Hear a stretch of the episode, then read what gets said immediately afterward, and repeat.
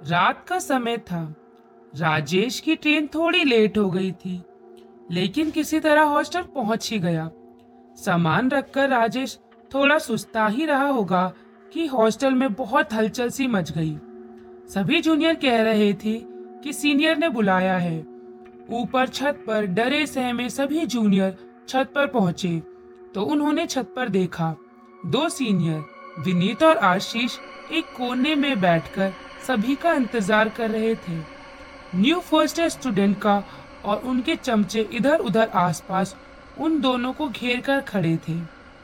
फिर उसके बाद, एक के बाद एक, सबका इंट्रोडक्शन हुआ और थोड़ा मामूली सी मस्ती हो रही थी कि कौन गाना गाएगा, कौन डांस करेगा। तभी अचानक आशीष की नज़र राजेश पर पड़ी।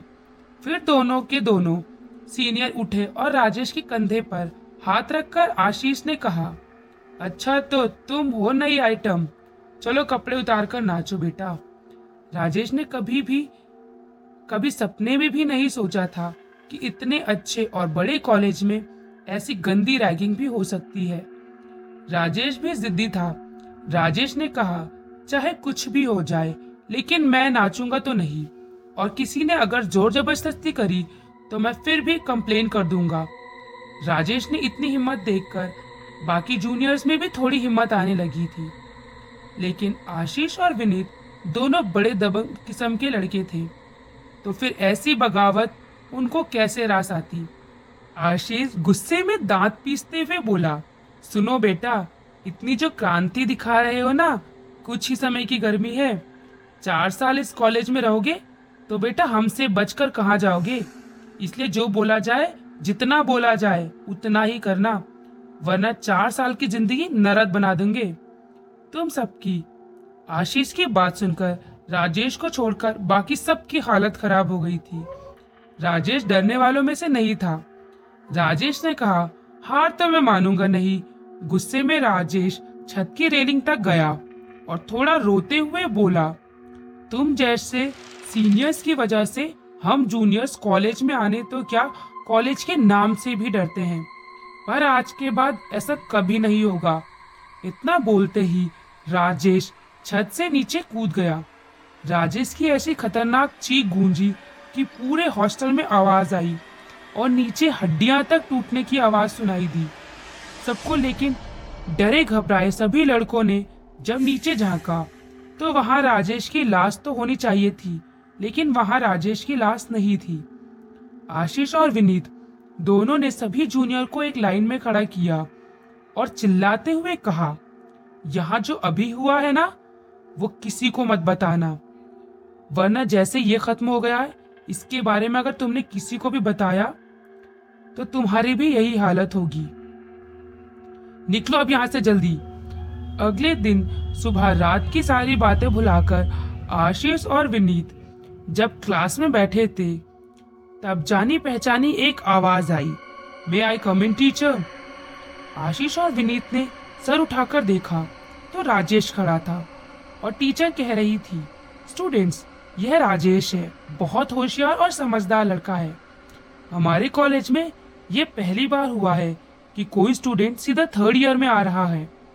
टीचर ने एक एक करके जब राजेश को सबसे मिलवाया, तब आशीष और विनीत सामने आए। तो राजेश ने कहा, टीचर, इनको तो मैं बहुत पहले से जानता हूँ। कल ही मिला इन था। इन दोनों ने उस समय, और हमारी बात भी अच्छी हुई। और भाई लोगों, क्या हाल है? आप दोनों के राजेश इतना कहते ही, आशीष और विनीत के तो होश उड़ गए थे। और जब क्लास खत्म हुई तो आशीष और विनीत ने देखा तो राजेश अब क्लास में नहीं है। उसके बाद दोनों ने पूरा कॉलेज छान मारा, लेकिन राजेश कहीं नहीं मिला। लेकिन आशीष ने विनीत से कहा, चलो एक बार हॉस्टल में राजेश के रूम में जाकर देखते हैं। उसके बाद दोनों हॉस्टल में जाते हैं तो देखते हैं। राजेश के कमरे का दरवाज़ा अंदर से बंद था और आसपास भी कोई नहीं था। अंदर क्या हो रहा है, ये देखने के लिए आशीष और विनीत दोनों ने अपने कान दरवाजे से लगाए और सुनने की कोशिश करते रहे। पहले तो फ़ोन पर किसी के बात करने की आवाज़ आती रही, नॉर्मल सी लेकिन थोड़ी देर में अंदर से आने वाली आवाज़ सब पूरी तरह से बंद हो गई।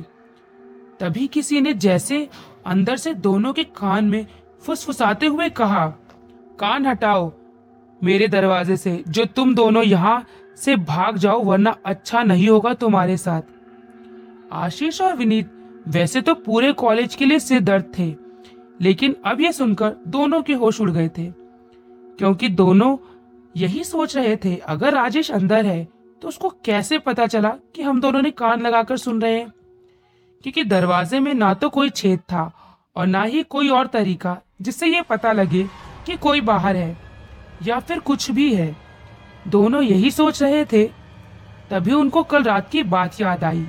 यही सोचकर आशीष और विनीत अपने कमरे की तरफ़ दौड़ लगाई और कमरे में पहुँचते ही सीधा दरवाज़ा बंद किया। दोनों ने उसके बाद तब दोनों को थोड़ा राहत सी आई। कमरे में दोनों की सारी शाम बीती पर अब रात का समय आ गया था।